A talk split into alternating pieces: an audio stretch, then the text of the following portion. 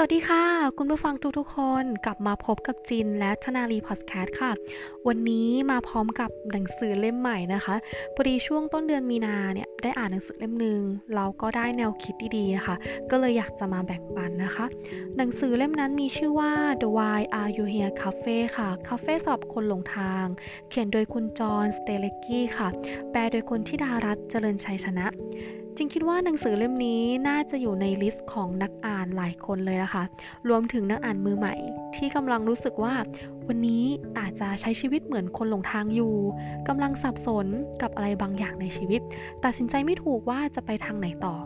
ถ้าได้อ่านหนังสือเล่มนี้นะคะ รับรองไม่มีทางหลงทางแน่นอนค่ะ เดี๋ยวเราจะมาแวะคาเฟ่สำหรับคนหลงทางนี้ไปด้วยกันนะคะ แต่ก่อนอื่นเลยต้องขอขอบคุณช่องทางที่ทำให้เจนรู้จักหนังสือเล่มนี้นะคะ นั่นก็คือพอดแคสต์ของคุณนิวโกม และ Mission to the Moon Podcast ค่ะทำให้ได้รู้จักหนังสือเล่มนี้ จึงตามไปซื้อในร้านหนังสือนะคะ อารมณ์แบบตอนนั้นเนี่ย แค่อ่านบทนำก็รู้สึกเหมือนตัวเอง เป็นตัวละครในนั้นเลยอะเหมือนอ่านเรื่องราวของตัวเองอะคะ่ะก็เลยตัดสินใจซื้อ แล้วก็ใช้เวลาอ่าน 1 วันเต็ม เพราะเป็นหนังสือที่น่าสนใจแล้วก็น่าติดตามทุกตอนนะคะ ใครที่กำลังตัดสินใจจะซื้อหนังสือเล่มนี้อยู่ อยากจะบอกว่าไม่ต้องคิดมากค่ะ มันคุ้มค่ามากๆที่จะได้อ่านนะคะ เอาเป็นว่าจินจะมาแบ่งปันแนวคิดที่จินอ่านนะคะ ที่จินได้จากการอ่านนะเพื่อเป็นแนวทางสำหรับคนที่กำลังตัดสินใจจะซื้อ และกำลังรู้สึกหลงทางอยู่ เช่นเดียวกับจินนะคะ มาดูแนวคิดแรกกันเลยค่ะ ความสุขคือความรู้สึกไม่มีแพทเทิร์นนะคะจินคิดว่า ความสุขมันคือความรู้สึกรู้สึกหนึ่งค่ะ ไม่จำเป็นต้องมีรูปแบบนะคะ บางทีความสุขก็ไม่จำเป็นต้องออกแบบด้วย มันเป็นความรู้สึกแต่รู้สึกรู้สึกหนึ่งนะคะ ถ้าเราไปออกแบบ หรือแต่งเติมมันมากจนเกินไป มันจะดูไม่เรียว อีกอย่างหนึ่งนะคะ ความสุขไม่จำเป็นต้องรอด้วยนะ ไม่ต้องรอให้มีสิ่งนั้นสิ่งนี้เกิดนะคะ ไม่ต้องรอให้เกิดขึ้นก่อน เมื่อก่อนจริงเองเขาคิดว่า การที่เราจะมีความสุข เราต้องต้องได้สิ่งที่เราปรารถนาอยากจะได้ก่อน ต้องอยู่ในสถานการณ์นั้นก่อนนะ ต้องได้ไปในที่นั้นก่อนเราถึงจะได้รับความสุข แต่จริงๆมันไม่ใช่เลยนะคะ ความสุขความสุขคือความรู้สึกต่างหาก ถ้าตอนนี้เราอยากสุขนะเราก็แค่รู้สึกว่าเราสุขแล้ว อีกอย่าง ความสุขสามารถที่จะฝึกให้เกิดขึ้นได้บ่อยๆ ค่ะ เพราะมันจะเป็นผลดีกับเรามากๆ นะ ยิ่งเราพยายามที่จะฝึกให้จนเป็นนิสัยเนี่ย สมองของเราจะจดจำความรู้สึกแบบนี้ไปโดยปริยาย ต่อให้เวลาเราเศร้าหรืออยู่ในสภาวะที่แย่สุดๆ เนี่ย เราจะสามารถออกจากอารมณ์นั้นได้ไว เพราะสมองของเราจะเคยชินกับวิธีที่ทำให้เราเกิดความสุขได้ง่ายกว่าค่ะ อันนี้ขอนอกเรื่องนิดนึงนะคะ คือนอกเรื่องจากหนังสือที่อ่านนะเล่มนี้นิดนึง คือจินมีรุ่นพี่คนหนึ่งอะคะ่ะของจินที่ทำงานด้วยกันเนี่ยนะคะ ได้พูดถึงประโยคประโยคนึงทำให้จินคิดขึ้นมาได้เลยว่า เออคิดขึ้นมาได้ในช่วงหนึ่งที่กำลังรู้สึกเศร้านะคะ พี่บอกว่าชีวิตมันก็แค่ช่างแม่งบ้างนะคะ ขอโทษทีนะคะ พูดคำไม่สุภาพนิดนึง ชีวิตมันก็แค่ช่างมันบ้าง จินอย่าไปแคร์ความรู้สึกคนอื่นมากจนเกินไป เออ มันก็จริงเนาะ บางทีเนี่ยเราแคร์ความรู้สึกคนอื่นมากจนเกินไป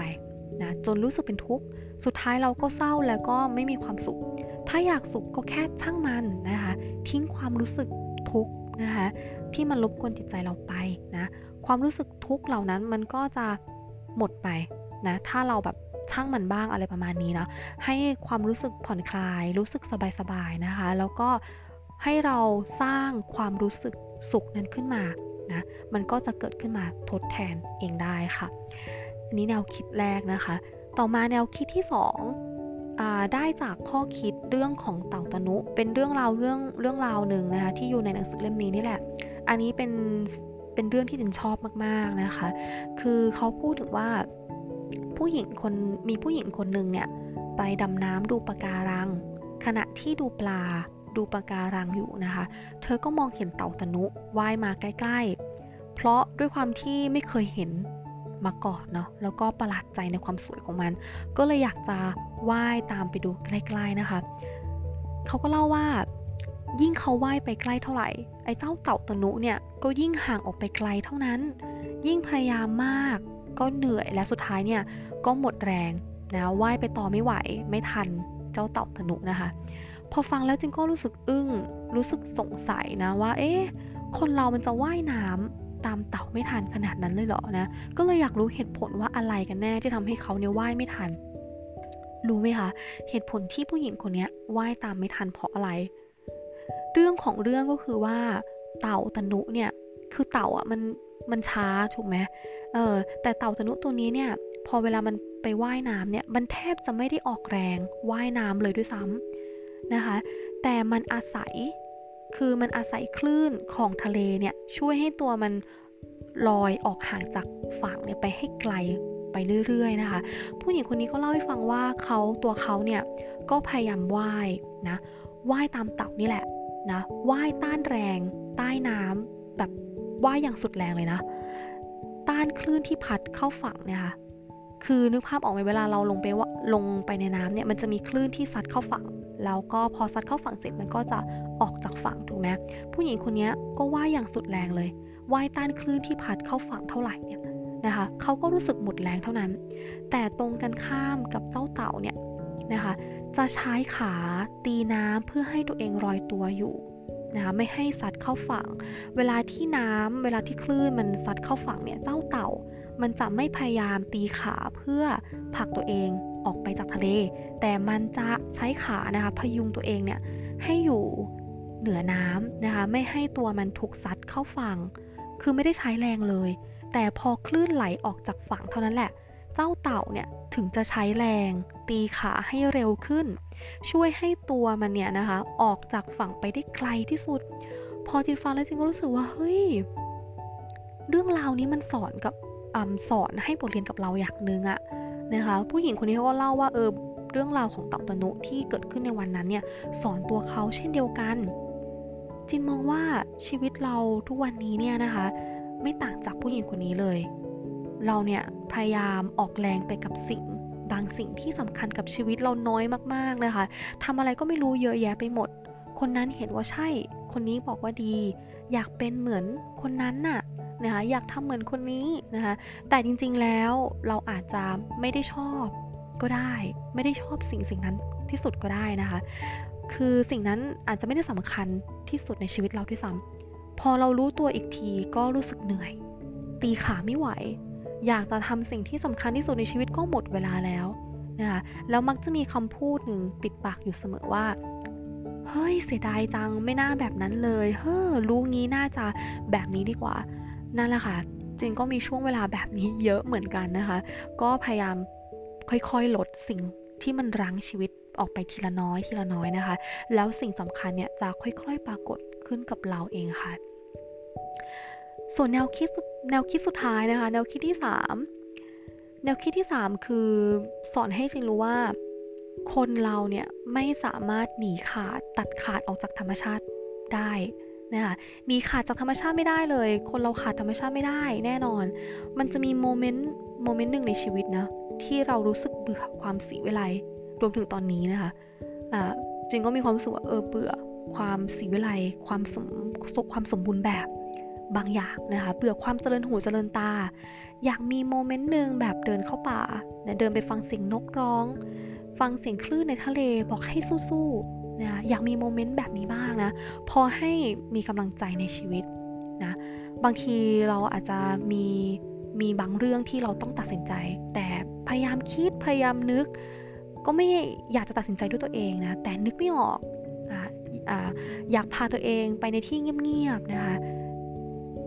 คิดอะไรให้หาทางออกให้ตัวเองนะธรรมชาติ นะคะคือสิ่งหนึ่งที่สามารถที่จะให้คำตอบกับเราได้นะคะ จะสังเกตเห็นไหมคะว่า ทุกวันนี้ทำไมคนถึงชอบไปในที่ไกลผู้คน สร้างบ้านอนอกเมืองเนาะบ้านพักนอกเมือง บ้านพักตากอากาศนู่นนี่นั่นนะนั่นแหละคือจริงๆแล้วมันคือวิสัยของสิ่งมีชีวิตค่ะ เราเกิดมาโดยธรรมชาติ เราไม่มีทางหนีจากธรรมชาติพ้นนะคะ รวมถึงปัญหาบางอย่างที่เจนพูดมาสักครู่นี้เนาะ มันอาจจะชีวิต ปัญหาบางเรื่องในชีวิตอาจจะเกิดจากความวุ่นวายในเมืองด้วยซ้ำเกิดจากความวุ่นวายในเรื่องของวัตถุ เสียงผู้คนเสียงรถนะคะ เสียงสิ่งก่อสร้างนะให้พยายามหาเวลานะหยุดฟังเสียงเหล่านั้นบ้างนะคะ เราก็หันมาฟังเสียงจากข้างในตัวเรา อยู่ในที่สงบสงบอยู่กับธรรมชาติบ้างค่ะ แล้วเราจะได้คำตอบที่เราต้องการบางอย่างในชีวิตนะคะ จริงก็เชื่อว่าใน ชีวิตเรามันก็มีเรื่องตลกให้หัวเราะนะแล้วเราก็หัวเราะสนุกสนานมีความสุขไปกับมัน บางทีเราก็เริ่มเศร้า แล้วก็เศร้าลงเรื่อยๆ เศร้าสุดๆ จนลืมความสนุก